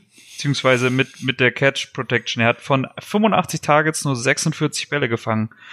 Ähm, äh, das natürlich ist, das sind gerade mal über 50 Prozent und das kann natürlich auch Spieler entscheiden, wenn einfach die Bälle nicht gefangen werden. Äh, richtig, ähm, 58,2 Prozent äh, seiner Bälle hat er gefangen. Jetzt muss man vielleicht äh, zu seiner Ehrenrettung sagen, großenteils sind das Deep Balls, die er bekommt und äh, dann mit vier Quarterbacks, hm, das sah am Saisonanfang noch ein bisschen anders aus. Die äh, Quote ist da deutlich nach unten gegangen. Aber diese Bedrohung darf man einfach nicht in seinen Rückraum seiner Defense reinlassen. Da wird eigentlich auch immer ein Safety mit ein Auge drauf haben müssen. Weil wie wir ja jetzt schon mehrfach gesagt haben, unsere Secondary muss aggressiv spielen können. Weil ansonsten läuft man da in irgendwas rein. Das Problem, was wir auch noch haben, ist jetzt eigentlich, dass äh, ein gewisser Andy Dalton, äh, The Red Rifle, wir kennen ihn ja alle schon über viele Jahre, in den letzten Wochen auch eigentlich äh, recht gut in Schuss gekommen ist, weil seit Woche 10, und das macht mir ein bisschen Sorgen, ist er Top 5 in der durchschnittlichen Zeit bis zum Wurf, also bis er den Ball losbekommen hat. Er ist sogar Top 3 beim äh, prozentualen An Anzahl seiner Dropbacks, in denen er den Ball unter 2,5 Prozent, äh, unter 2,5 Sekunden los wird. Bedeutet, verdammt schnelle Release-Time. Es wird, es geht, der Ball ist so schnell weg, da ist kaum jemand von der Defensive Line, auch von einer richtig guten Defensive Line beim Quarterback. Bedeutet, er bekommt schnell die Bälle in die Hände seiner Playmaker. Da gibt's ja ein paar von. Oh. Wenn ich da jetzt dran denke, wie schlecht unsere, unser Pass Rush in den letzten Wochen äh, ausgesehen hat. Einzige Möglichkeit für die 49ers, dieses Spiel von der defensiven Seite zu dominieren, ist aus meiner Sicht Druck auf Andy Dalton, weil wenn ich Andy Dalton dazu bekomme, dass der sich unwohl fühlt in seiner Pocket. Das hat man jetzt über zehn Jahre in der NFL gesehen. Dann verteilt er mal Geschenke. Dann verteilt er nämlich auch gerne Interceptions und vielleicht auch mal ein Pick Six und solche Sachen. Wenn ich den dahinter hinter der Line stehen lasse und ähm, ich kann den nicht unter Druck setzen, bei den Receivern, die wird er immer einen freien finden. Das ist ein Riesenproblem. Vollkommen richtig. Man kann eigentlich nur das Trauma von, seinem, von seiner letzten Begegnung mit der 49ers Defense ein wenig herbeirufen aus dem letzten Jahr. Ja, das war äh, recht früh in der Saison und da waren die 49ers natürlich noch mit auch mit mit Nick Bosa unter anderem unterwegs, mit äh, Dee Ford unterwegs, mit äh, Eric Armstead unterwegs ja, jetzt äh, ruhen unsere Hoffnungen da auf Carrie Hyder und äh, Carrie Hyder ist eigentlich auch, äh, auch nach seinem Selbstverständnis, hat er die Woche ja auch noch in einem Interview gesagt, eigentlich ein Interior Defender, der jetzt auf einmal Edge spielt. Ähm, da sehen wir schon, wo die Probleme herkommen der 49ers. Man hat im Endeffekt im Moment keinen richtigen Edge Rusher. Die sind alle zusammen auf der Injured Reserve List, beziehungsweise auf der Pub List und ähm, ja, Problem. Also da muss äh, einiges kommen, aber da sehe ich auch tatsächlich Chancen gegen die äh, aktuelle O-Line. Die ist ja, haben wir vorhin schon drüber äh, gesprochen, die ist ja eigentlich gerupft. Die ist ja wirklich gerupft. Wenn man dann einfach schaut, man müsste, man muss über den Guard Connor Williams gehen, 25 Pressures schon zugelassen. Man muss über den Tackle, der jetzt reingekommen ist in den letzten Wochen, über Brandon Knight gehen, 25 Pressures zugelassen. Ja, selbst der gute Zach Martin, der eigentlich in den letzten Jahren als Guard, er ist jetzt nicht mit dabei, weil er auf der Injured äh, Reserve List ist, aber auch der hat schon 13 Pressures zugelassen. Äh, der Center Joe Looney ist ja auch nur der Nachfolger von äh, Travis Frederick, der seine Karriere ja beenden musste. Auch da ist schon jede Menge zugelassen worden und äh, ja, also da muss, da muss etwas gehen, ähm, da muss man kräftig attackieren, da muss man auch den einen oder anderen Blitz einstreuen. Dafür wäre es natürlich extrem wichtig, dass auch äh, Fred Warner auf dem Feld steht, aber auch das ist ja leider noch fraglich. Uh, keine guten Aussichten auch für unsere Defense, oder sehe ich das äh, alleine so dunkel? Nein, du siehst es vollkommen richtig. Also trotz der geschwächten O-Line lassen sie kaum Sex zu. Ich meine, gut gegen letzte Woche gegen die Bengals Defense waren es zwei Sacks. Ähm, aber und, und gegen das gegen die Defense vom Football Team haben sie jetzt auch nicht so gut ausgesehen. Aber gut, man kann jetzt in meinen Augen einfach die Football Team Defense und auch die Bengals Defense nicht mit unserer aktuellen Defense Situation vergleichen. Ja, es lohnt sich ein Blick äh, auf das Durchschnittsalter beziehungsweise auf die Durchschnittsjahre, die die Offensive Liner der Cowboys äh, in der Liga verbracht haben. Dann weiß man, warum die auch Schwierigkeiten äh, bei dieser ganzen Nummer haben. Die sind äh, in die Saison gestartet mit einem Durchschnittsalter von 27,6 Jahren, was dann im Endeffekt durchschnittliche NFL-Zeit von allen von sieben Jahren erbracht hat der Drop-off zu äh, Woche 13, äh, Woche 14 äh, Cincinnati sah dann so aus. 24,2 Jahre und nur noch drei Jahre durchschnittliche Zeit. Da steht ein Rookie of Right Tackle mit Stil. Da steht mit Conor McGovern äh, einer auf Right Guard mit einem Jahr. Auf Left Tackle steht Brandon Knight zwei Jahre und auf Left Guard steht Williams mit drei Jahren. Der einzige Anker ist Joe Looney, der eigentlich in acht von seinen neun Spielzeiten in der NFL ein Backup Center gewesen ist. Also wenn etwas gehend gegen eine O-Line geht, dann äh, jetzt am Wochenende äh, für die 49ers da muss was gegen gehen. Gegen die Defensive, äh, gegen die Offensive Line von Week One hätten wir keine Schnitte gesehen. Ohne Wenn und Aber, mit unserer aktuellen jedenfalls nicht. Gegen diese Line muss Druck auf Andy Dalton. Die 49ers Defense muss Turnover produzieren. Mindestens eins mehr, als unsere Offense uns wahrscheinlich wieder bescheren wird. Genau das. Du hast Turnover gerade nochmal angesprochen. Letzte Woche mit der jungen O-Line ähm, waren die, die Cowboys ja gar nicht gezwungen, gut zu punkten oder beziehungsweise gut zu performen und dementsprechend konnten sie frei aufspielen. Ja. Da hat Andy Dalton übrigens zu sieben Receivern ähm, zu sieben vers verschiedenen Receivern geworfen und keiner hatte mehr als vier Catches, nur um das nochmal äh, aufzusplitten, ähm, wie viele Waffen einfach eigentlich in der Cowboys Offense vorhanden sind. Ja. Äh, noch mal kurz ein wenig zu Zahlen von den Offensive Linern. Wir haben gerade jetzt noch äh, Terrence Steele, den Tackle, Rookie Tackle angesprochen. Eieiei, 38 Pressures und 7 Sacks abgegeben. Alle Mann auf den. Zur Not mit Double Teams auf den und mal schauen, was da passiert. Da Druck, Druck, Druck. Oder gerne auch der andere Tackle auf der anderen Seite, Brandon Knight, auch schon 25. Also da muss was gehen. Da, das muss Jordan Willis mit Speed auf den Rookie in Anführungszeichen und Armstead durch die Lücke hinterher, weil der den dann über den Speed da rausdrängen kann. Und jetzt ist Andy Dalton auch nicht der mobilste Quarterback. Der kann ein bisschen laufen mit seinen Füßen, aber der wird auch inzwischen ein bisschen älter. Was der allerdings gut kann, ist auch ein Deep Ball. Also das sollte man eben nach Möglichkeit vermeiden. Aber da ist die Mike McCarthy Offense auch nicht unbedingt für geeignet im Moment. Ich wollte es vorhin noch ansprechen. Andy Dalton hat in seinen bisherigen 141 Spielen ganze 1264 Rushing Yards vorzuweisen. Also seine Rushing Ability ähm, kann man eigentlich getrost beiseite legen. Sollen wir sie mal als unterdurchschnittlich bezeichnen. Auf der anderen Seite, der hat natürlich auch schon eine etwas längere Karriere in der NFL hingelegt und ähm, jetzt hat er auch schon 26 Career Game Winning Drives, 24 davon mit Cincinnati wow, also damit ist er auch äh, all-time nicht so weit entfernt. Und wenn man alleine mal von 2011 bis 2020 guckt in der Liga, liegt er damit auf Platz 4. Ja, und da sind dann nur solche Quarterbacks vor ihm wie äh, Drew Brees mit 30 davon, Russell Wilson mit 30 und Matthew Stafford mit 36. Das gleiche auch bei Force äh, Quarter Comebacks. Ähm, da liegt er sogar auf Platz 3 mit insgesamt 23. Da ist nur Wilson und Stafford vor ihm also man sollte den nicht unterschätzen. Ne? Der hat natürlich äh, gerade bei den Bengals immer genug äh, Hate bekommen, weil die nicht so erfolgreich waren, was aber nicht zwangsweise immer am Quarterback lag, sondern das hat der aktuelle Quarterback da jetzt auch schon zu spüren bekommen. Wenn die O-Line mies ist, sieht der Quarterback auch mies aus. Das passiert nun mal leider.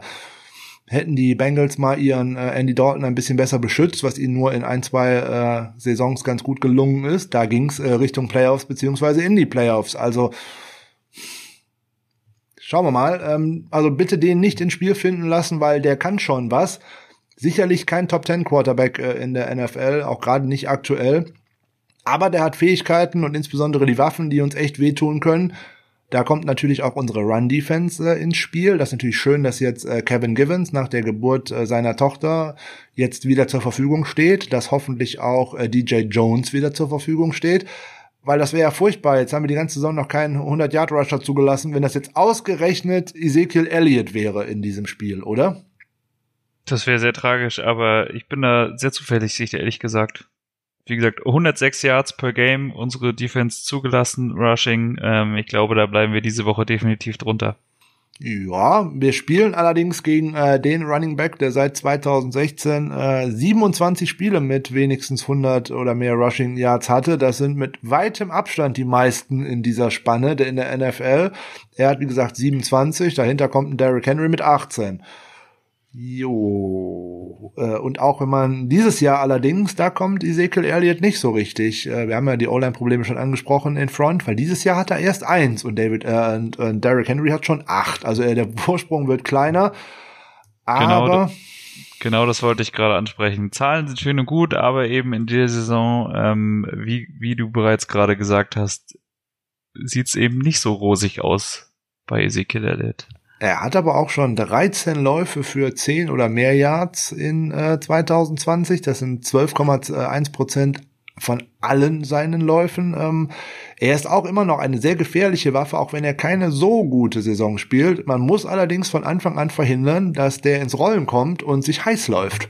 Weil dann, der hat alle Fähigkeiten, der bringt alles mit, um dich in Grund und Boden zu laufen, wenn die Umstände stimmen. Die stimmen jetzt aktuell nicht gut so, ne, aber da wird halt auf Kinlaw, Jones ankommen, da wird es auf Eric Armstead wieder ankommen, äh, auf Kevin Givens, dass da ein gutes Spiel gemacht wird. Es wird darauf ankommen, dass Cantavia Street nicht so häufig auf dem Spielfeld steht. Äh, schöne Grüße an die ganzen Miss Tackles, gerade im Run-Game, das ist äh, eine Katastrophe. Dahinter müssen die Linebacker gut tackeln, falls mal ein äh, Elliott oder auch ein Tony Pollard mal ins Second Level kommen sollten. Also das ist auch eine Aufgabe, die ist auch wieder nicht zu unterschätzen, aber da kann man deutlich zuversichtlicher sein als bei unserem Pass Rush oder auch was auf unsere Secondary mit den guten Receivern zukommt. Definitiv bin ich komplett bei dir. Ezekiel Elliott nicht ins Rollen kommen lassen, um auch nochmal auf das Spiel von letzter Woche zu blicken. Die, die Bengals haben die viertschlechteste Defense gegen den Lauf und Ezekiel Elliott, hat ganze 48 Rushing Yards vorzuweisen.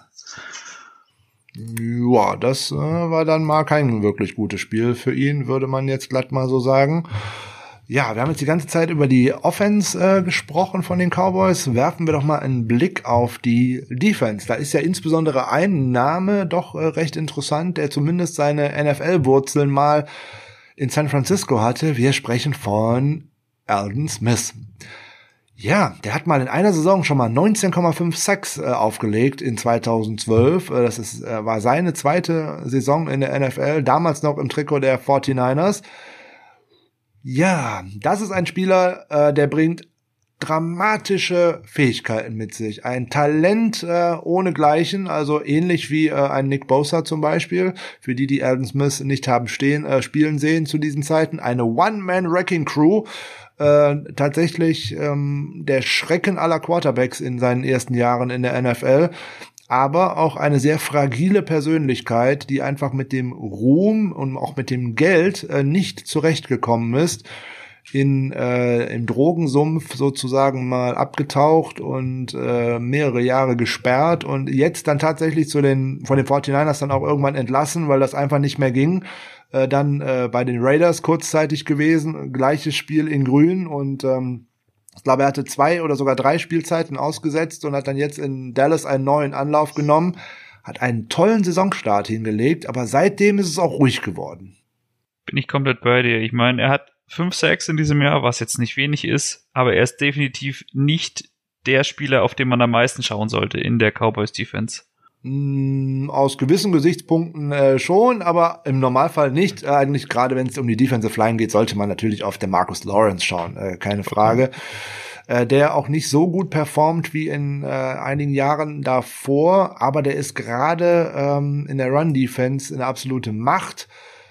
21 äh, Stops äh, bei 214 Run Snaps, das sind 9,8 Prozent davon. Das ist schon äh, der absolute Knaller. Da ist er schon weit vorne und äh, er hatte in, in 2020 ist er jetzt äh, mit 21 von diesen Stops auf dem 13. Platz dabei und äh, mit unter den Defensive Linemen. Das ist ein sehr guter Spieler, was das anbelangt. Der ist auch bei Sacks nicht so erfolgreich, wie er schon gewesen ist. Der leidet auch darunter, dass es die Cowboys schon mal hier und da ein bisschen die Handbremse gezogen haben. Aber man hat schon so Don Terry Poe und noch zwei, drei andere Veterans entlassen, als man wusste, die Saison wird nix. Die haben also da schon mal Cap Space gespart das trifft natürlich auf die anderen dann auch. Und insbesondere, wenn die Defense dahinter nicht funktioniert, dann sieht die Offensive Line alleine auch, äh, die Defensive Line alleine auch nicht gut aus, weil gerade in den ersten Spielen war ja gerade die Secondary äh, ein Scheunentor.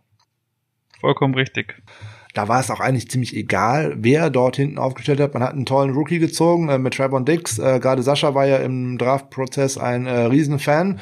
Äh, ich eher weniger. Äh, ich sehe zwar die Big Play Ability, aber ich sehe diese schlechte diese, diese Unwürdigkeit des Tacklens in seinen Augen, äh, weil er in der Run-Defense einfach schlecht ist und das würde halt auch in unser System nicht reinpassen. Er fällt einem vielleicht deswegen ein, wenn man an Anfang der Saison denkt, da hat er noch äh, DK Metcalf mal in der, in der kurz vor der Endzone noch oder in der Endzone einen Ball aus der Hand geschlagen, wo der gute Mann schon beim Jubeln war. Also der gibt auch nicht auf. Es war die Frage, ob der spielt. Der stand auch noch im Injury Report. Aber wenn wir ohnehin schon auf die Defense der Cowboys schauen, nähern wir uns ja eigentlich so den Martinez der Woche, in Anführungszeichen. Und äh, ja, da sind ein paar äh, ganz interessante Kandidaten dabei und da würde ich jetzt mal folgende These raushauen. Herzlichen Glückwunsch. Der Blake Martinez der Woche ist das komplette Defensive Backfield der Dallas Cowboys. Weil es ist furchtbar egal, wen ich mir da anschaue, äh, da kann ich überall hinwerfen. Ob ich auf Xavier Woods werfe, 76,2% Receptions zugelassen, ob ich auf Trevor Dix werfe, der hat zwar nur knapp unter 60% zugelassen, dafür schon über 560 Yards und 5 Touchdowns, hm. Ob ich auf Jalen Smith werfe, auf den netten Linebacker, ne, der lässt 81,4% zu, 341 Yards schon abgegeben. Das kann ich so weitermachen. Leighton Vanderash, das ist ganz furchtbar. Also auf den, das wird, das wäre mein Matchup ohne Ende, weil der lässt 90,5% aller Targets als Catches zu um Gottes Willen. Ne? Chidobi Awusi, der äh, Cornerback außen, 73,9 Prozent. Äh, Daryl Worley, anderer Cornerback, 83 Prozent. Jordan Lewis, der kommt rein, das ist dann oftmals der Nickelback, 66 Prozent. Meine Güte, das ist ja Anthony Brown, 70,6 Prozent. Joe Thomas, 78,3 Prozent. Darian Thompson, der Safety, 78,9 Prozent. Meine Güte, also das ist ja Matchup Wonderland, äh, was da alles rumläuft. Da kann ich ja wirklich überall hinwerfen. Hätte ich doch bloß einen, der das auch noch könnte. um das Ganze vielleicht noch etwas zu unterstreichen, die Cowboys sind in diesem Jahr das Team mit den drittwenigsten Interceptions der ganzen Liga. Fünf Stück in der ganzen Saison, nur die Texans und die Eagles haben weniger. Ja, äh, bei den Zahlen weiß man auch überhaupt nicht warum. Genau, das ist es. Aber tatsächlich, ähm, wir haben ja vorhin schon kurz die, Stat die Defensivstatistiken diskutiert. Tatsächlich sind die, sind die Cowboys das Team, äh, die mit 215 Yards am siebte wenigsten Pass Yards pro Spiel zulassen. Aber gut, wir haben ja die Run Defense auch schon thematisiert. Man muss ja gar nicht werfen. Genau, wenn man das nämlich im ersten und zweiten Viertel schon erledigt hat, in Anführungszeichen, und die Offense von den Cowboys halt einfach nicht ins Laufen kommt, dann muss ich das in der zweiten Halbzeit auch einfach nur noch was nach Hause laufen. Und das kann ich halt auch einfach gegen diese Defense. Dann muss ich einfach nicht mehr werfen. Ja, auch in diesem spektakulären Spiel gegen die äh, Cleveland Browns, die hatten auch da mehr Running als Passing Yards so nebenbei.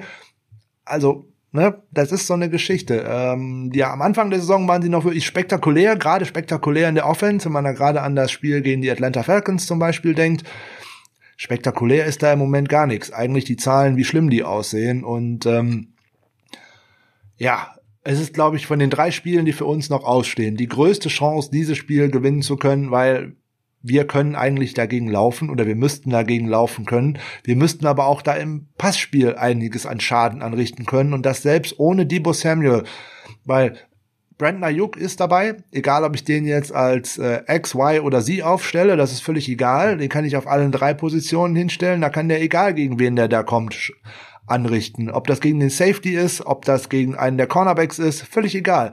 Das müsste gehen. So, werden wir es denn sehen, dass vielleicht Kendrick Bourne mal keinen Drop hat? Das wäre auch schön, weil das wäre echt mal äh, wichtig und ähm, so schön passend zur, Jahres zur Jahreszeit. Du glaubst auch noch an den Weihnachtsmann, oder? Ich hoffe immer auf das Beste. ähm, bin dann hier und da von mir selber enttäuscht, wenn ich so ein Spiel dann gesehen habe, dass ich doch gedacht habe, das könnte vielleicht mal was werden. Ähm, aber so schlimm wie letzte Woche kann es ja eigentlich gar nicht nochmal werden. Er hat ja mehr Bälle fallen gelassen, als er tatsächlich gefangen hat. Also das kann ja nicht sein. Ich möchte eine größere Rolle für Richie James im Gameplan sehen. Äh, da soll lieber Kendrick Bourne einen Schritt nach hinten machen, weil mit seiner Geschwindigkeit und er hat letzte Woche drei Targets gesehen und er hat drei Bälle gefangen. Werf doch mal häufiger auf den. Wir müssen es herausfinden, ob man nächste Saison auf den bauen kann oder nicht, weil Kendrick Bourne kann man bei dem Salary Cap und auch bei den ganzen Fehlern, die der einfach macht und die der einfach nicht abstellen kann, eigentlich nächste Saison nicht zurückbringen. Also bitte mehr Bälle auf Richie James, reichlich Voll Bälle auf Brandon Ayuk. Vollkommen richtig. Und Richie James nicht nur über die Receptions in den Gameplan einbringen, dass er hinter der Line hin und her laufen kann, haben wir bereits gesehen. Vielleicht bekommt er da auch mal den Ball, gerade jetzt, wo Debo Samuel out ist. Ja, genau. Auch gerade die Jet Sweeps, End-Arounds und dergleichen. Wir dürfen sie jetzt nicht wieder nur antäuschen, wo äh, der gute Debo Samuel nicht dabei ist, sondern es muss auch jemand da mal den Ball bekommen, damit so eine Defense da auch mal drauf reinfallen muss, äh, ohne Wenn und Aber. Und ähm, da wir Brandon Ayuk höchstwahrscheinlich sehr im Passing-Game brauchen werden, wäre da auch natürlich Richie James mal eine gute Alternative. Da wäre aber eigentlich auch Jarek McKinnon eigentlich immer mal ganz gut, äh, wenn der dabei wäre. Und auf den könnte man nämlich auch mal einen guten Ball werfen. Aber das werden wir sehen, äh, wie sehr, wie viel Spielzeit äh, der bekommen wird oder überhaupt welche bekommen wird. Ja, äh, Kai Shanahan, bitte mach einen schönen Gameplan. Ähm, lass uns schön laufen, gerade über äh, Laken Tomlinson und äh, Trent Williams über unsere linke Seite. Da müsste es der gute Raheem Mostert auch schaffen können, nach außen zu kommen, weil über die, gerade über diese Seite, da würden so Leute verteidigen wie Robinson und Lewis im Slot. Das ist nicht toll. Und auf der Seite wäre auch äh, der Weakside Linebacker äh, unterwegs. Es wäre Leighton Vanderash, äh, der spielt auch alles andere als eine gute Saison. Bitte, das wäre wirklich schön. Da könnte man wirklich schön drüber laufen. Da sollte man mal versuchen. Aber über den kann man auch werfen. Ich habe ja vorhin die Zahlen gesagt. Der liegt bei 90 Prozent, die er zulässt von seinen Targets. Wow, also auch mal Jordan Reed in Duelle mit ihm nach Möglichkeit. Vielleicht auch mal ein Wide Receiver ein 1 zu 1 äh, Duell gegen Leighton Vanderash bekommen, nämlich gerade so ein Brandon Ayuk, ne, schön im Slot aufstellen oder in der Stacked Formation und dann direkt mit einem kurzen Slant auf äh, Vanderash, das wäre nämlich was. Und wenn dann Richie James über die rechte Seite einfach mal nach vorne läuft und da schon mal den Safety so ein bisschen zur Seite zieht, dann hätte Ayuk da auch Platz. Genau das. Man ja. muss die Receiver halt auch einfach ein wenig mehr nutzen als nur fürs Bällefangen. Aber gut, das ist auch ein Thema, was Frank ja auch schon äh, so gut wie jede Woche thematisiert. Ja, also gerade bei dem tollen äh, Scheming, was dort läuft, äh, wenn man das halt nicht so vorausschauend oder vorhersehbar einsetzen würde für die Defense, da müsste da um so viel mehr gehen. Ähm, gerade die High-Low-Konzepte der West Coast Offense. Ähm, in den letzten Wochen haben wir sie recht wenig gesehen. Ähm, das ist einfach so eine Sache. Ich muss, oder das Grundkonzept dahinter ist ja, ich laufe im Endeffekt die gleichen Routen in unterschiedlichen Tiefen. Heißt, zwei Right Receiver laufen meinetwegen von der rechten Seite einen Slant, der eine auf 5 Yards tief und der andere 15 Yards tief. Und wenn ich dazu noch ein Mesh-Konzept von der anderen Seite mit reinbringe, dass das nämlich dann auch irgendwo gekreuzt wird dann ist genau das, was ich habe möchte. Ich verwirre die Defense, die Defender behindern sich selber oder sie behindern den Offensive-Spieler. Dann habe ich jeweils immer schon ein Holding, wo ich immer wieder mit bei einem First Down wäre. Ich muss die Defense auch in Dinge hineinzwingen, die sie nicht machen möchte. Und das haben wir in den letzten Wochen einfach zu wenig gesehen. Ja. Ben, was fällt dir noch ein zu den Dallas Cowboys am Sonntag? Was fällt mir noch ein zu den Dallas Cowboys? In meinen Augen ist eigentlich so gut wie alles gesagt laufen, laufen, laufen. Aber gut, das sagen wir auch seit Wochen, gerade auch gegen die Bills. Ähm, wir müssen einfach das Laufspiel, was im letzten Jahr so gut geklappt hat, was in diesem Jahr noch ähm, sehr behäbig läuft. Also wir sind, was die Rushing Offense angeht, mit 110 Yards im Durchschnitt nur auf Rang 19. Ähm, das habe ich mir vor der Saison definitiv anders vorgestellt, weil ich auch äh, sowohl Raheem Mostert als auch Jeff Wilson äh, sehr, sehr mag.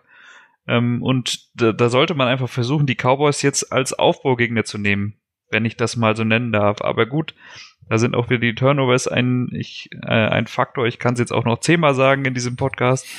Ähm, ja. Ja, es ist auch tatsächlich so. Ähm, wir geben also äh, Kyle Shanahan und äh, Robert Zalla an die Hand, ähm, Turnover vermeiden beziehungsweise Turnover produzieren äh, nicht für den Gegner, sondern für uns produzieren. Äh, ich möchte das nochmal klargestellt haben. Äh, ich möchte gerne weiterhin äh, in Richtung an Nick Mullins Bälle in die Flat sehen, aber bitte auf einen Spieler im richtigen Trikot. Habe ich letzte Woche nicht dabei gesagt, Entschuldigung. Also, ne? Bälle auf die Nummern finde ich auch schön, äh, aber bitte auf das richtige Trikot. Und ähm, ja, dann könnten wir da tatsächlich etwas holen. Ähm, insbesondere mit Basics. Ne? So, wir sprechen da ja immer wieder drüber. Gut, Tackeln gehört natürlich insbesondere gegen Ezekiel Elliott und Tony Pollard dazu. Tony Pollard ist da auch noch ein Stichwort. Weil das ist auch einer der besseren Returner in dieser Liga. Das darf man auch wieder äh, nicht äh, vergessen. Ne, der macht nämlich äh, mal so schnell bei Kickoff Returns immerhin 24,5 Yards das ist schon mal nicht schlecht. Äh, da kommt bei Leibe von uns keiner da drauf, äh, nicht mal annähernd so nebenbei. Und zwar, da sind auch ein paar mehr davon. Also er hat insgesamt schon 28 gelaufen für fast 700 Yards. Also auch wieder Mitch schießt den Ball über die Endzone hinaus bei den Kickoffs. Lass die lieber an der 25 Yard Leine anfangen, anstatt dass da irgendwas in, äh, an äh, an, anbrennt in der Küche sozusagen. Das wollen wir ja nicht. Und ähm, ja, und bei den äh, Punt äh, Returns, ähm, da sind sie gar nicht so erfolgreich. Aber wenn da CD Lamb den Ball in der Hand hat, das ist ein Big Play Spieler. Guckt euch mal College Tape an, was der da tatsächlich anrichten kann. Also auch da muss man definitiv gut tackeln. Da ist dann die Frage, ob die 49ers in dieser Woche vielleicht endlich Mark Ninsocha äh, aktivieren, weil sonst wird nächste Woche eng. Dann ist das drei Wochen äh, Practice Window ähm, zu und dann muss man eine Entscheidung treffen. Äh, aktives Roster oder entlassen. Ähm, schauen wir mal. Ich äh, drücke Mark die Daumen oder wir drücken Mark die Daumen, dass er dann gegen die Cowboys, weil über die ist er ja in die NFL gekommen, also gegen sein altes Team äh, tatsächlich mal wieder aktiv sein kann. Äh, das würden wir uns alle drüber freuen. Und er würde unseren Special Teams auch gut tun. Definitiv, gerade weil wir in den Special Teams einfach dieses Jahr sowohl für uns als auch gegen uns ähm, nicht unbedingt gut ausgesehen haben. Ähm, ich brauche auch am Sonntag keine Experimente. Bei den Basics bleiben, du hast es gesagt, die Cowboys Defense ist nicht die beste. Druck auf Andy Dalton. Viel mehr kann man eigentlich zum Gameplan nicht sagen. Ja, der Druck, Druck auf Andy Dalton ist auf jeden Fall äh, ein äh, sehr gutes Stichwort. Wir haben fast gar nicht über Dalton Schulz gesprochen in Tight End. Er spielt auch nicht eine so große Rolle. Aber wenn man sich mal den Offensive Breakdown anschaut, wer hat denn da eigentlich so den Großteil, äh, den Erfolg, beziehungsweise an den Yards, die da herausgekommen sind? Prozentualer Yards-Anteil. Was meinst du, über welchen Spieler die Cowboys äh, den größten Erfolg bis jetzt hatten? Oder über wer hat die meisten Yards für sie gemacht, prozentual gesehen? Ja, wenn du ihn schon ansprichst, dann wahrscheinlich Dalton Schulz, weil er Ha, nein, reingelegt, reingelegt. Das war, das war jetzt gemein. Ich entschuldige mich dafür. Ähm, Ezekiel Elliott ist es tatsächlich mit 22 Prozent der, Offen der offensiven Produktion, äh, gefolgt von äh, Amari Cooper mit 19, CD Lamb mit 16, Michael Gallup 12 und dann kommt erst Dalton Schulz mit 10. Aber nur diese fünf Spieler nehmen 80 Prozent der offensiven Produktion ein alle anderen machen nur 21. Bei uns sieht das völlig anders aus, alleine weil wir eine viel größere Fluktuation dabei gehabt haben. Also die haben eigentlich noch Glück, dass ihre ihre Skill-Player, äh, mal abgesehen von ähm, Dak Prescott, tatsächlich auf dem Feld stehen. Und äh, abschließend würde ich noch gerne folgende Statline äh, bringen. Wir werden doch bitte nicht das erste Team aus der NFC West in dieser Saison sein, die tatsächlich gegen die Dallas Cowboys verlieren. Weil die haben schon gegen die Cardinals verloren, die haben gegen Seattle verloren und die haben auch gegen die Rams verloren. Also das werden wir doch bitte nicht sein, oder? Hoffentlich nicht, aber dass wir diese Saison gegen Teams, gegen die wir nicht verlieren sollen, verlieren, haben wir ja leider schon gesehen. Also diese Saison könnte man auch äh, gerade für 49ers-Fans, die schon ein bisschen länger dabei sind, noch wenigstens ein bisschen glätten, wenn man wenigstens in dieser gerade dieser verdammt heißen Rivalry aus den 70er und 80er Jahren, da gab es ja große Spiele, da ging groß her, The Catch ist jetzt vielleicht mal ein äh, Stichwort, was man da mal hier so kurz einwerfen kann. Ähm, die Cowboys und die 49ers haben sich da schon ganz ordentlich gegeben und da waren beide Seiten auch gegeneinander nicht so sonderlich äh, freundlich, um es mal so zu formulieren. Äh, die Dallas Cowboys haben auch gerne einfach mal das Ergebnis noch hochgetrieben, um den Gegner mal so ein bisschen weiter äh, Richtung Boden zu hämmern. Das hat gerade so äh, unseren unseren tollen Headcoach Bill Walsh immer wahnsinnig gemacht, bis man die dann tatsächlich mal im NFC Championship äh, Game aus dem Weg räumen konnte mit The Catch und äh, da ging es ja für die 49ers erst richtig los. Darf man alles äh, so auch, muss man nicht wissen, äh, kann man äh, vielleicht mal wissen oder man kann das sich nochmal in Gedächtnis rufen. Die Cowboys sind ein unangenehmer Gegner. Die Rivalry war sehr, sehr heiß. Dann gab es natürlich das nochmal das Aufflammen äh, in den äh, frühen äh, 90ern, wo es dann noch zwischen äh, Steve Young auf der einen und Troy Aikman auf der anderen Seite nochmal hoch herging. Natürlich kann man sagen, die Cowboys haben den letzten Super Bowl gewonnen, äh, 95. Jo, ähm, wer da von den 49ers zu laut schreit, ihr wisst schon, dass das bei uns 94 war, ne? Ähm, ich stimme dir eigentlich in allem zu. Für mich persönlich wäre ein Sieg in Woche 17 tatsächlich wichtiger. Ähm, aber gut, das ist äh, äh, auch eine Sache, je nachdem, wie lange man schon Fan ist. Mhm. Mir sind da ehrlich gesagt die Seahawks ein größerer Dorn im Auge, aber äh, gebe ich dir recht. Und vielleicht noch äh, ein kleiner Fun Fact, weil du The Catch angesprochen hast, habe ich gerade heute gelesen, äh, dass The Catch so hätte gar nicht passieren sollen, weil im Play vorher ähm, Joe Montana einen weit offenen Receiver Freddie Solomon äh, weit überworfen hat. Ja, das ist vollkommen richtig. Man sieht immer nur die Szene, wo äh, das Play funktioniert hat. Man sieht nicht äh, das davor. Und damit war das Spiel ja auch nicht beendet. Die Cowboys hätten ja sogar noch einen Drive gehabt, um das ändern zu können. Das sieht man dann auch nicht so häufig. Ich würde mir ein Ergebnis wünschen, wie zum Beispiel beim ersten Spiel, als die beiden Clubs aufeinander getroffen sind. Es war nämlich am 20. November 1960. Äh, es war übrigens auch in Dallas, damals noch im Cotton Bowl. Da haben die 49ers beim äh, ersten Aufeinandertreffen mit den beiden, äh, der beiden Franchises 26-14 gewonnen. Hm, würde ich nehmen.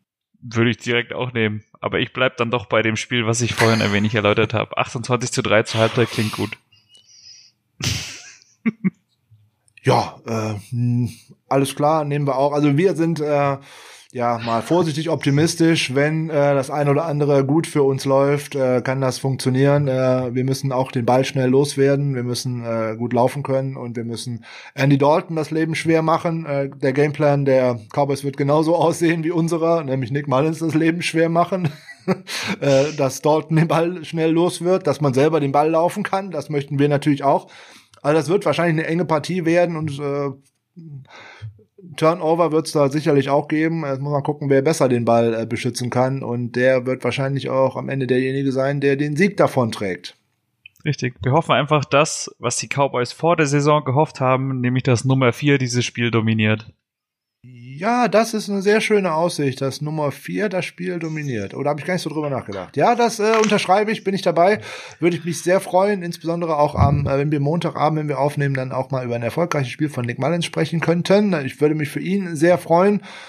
Ähm, ich drücke ihm die Daumen, ich sehe es nur nicht. Ich sage es extra nicht so laut. Ähm, Hoffen wir bleiben wir. mal optimistisch. Wir bleiben optimistisch. Das hört sich gut an, Ben. So, dann wünschen wir euch alle vor allem äh, einen schönen vierten Advent, weil wir sind ja schon ziemlich weit fortgeschritten im Jahr. Der steht ja gerade vor der Tür.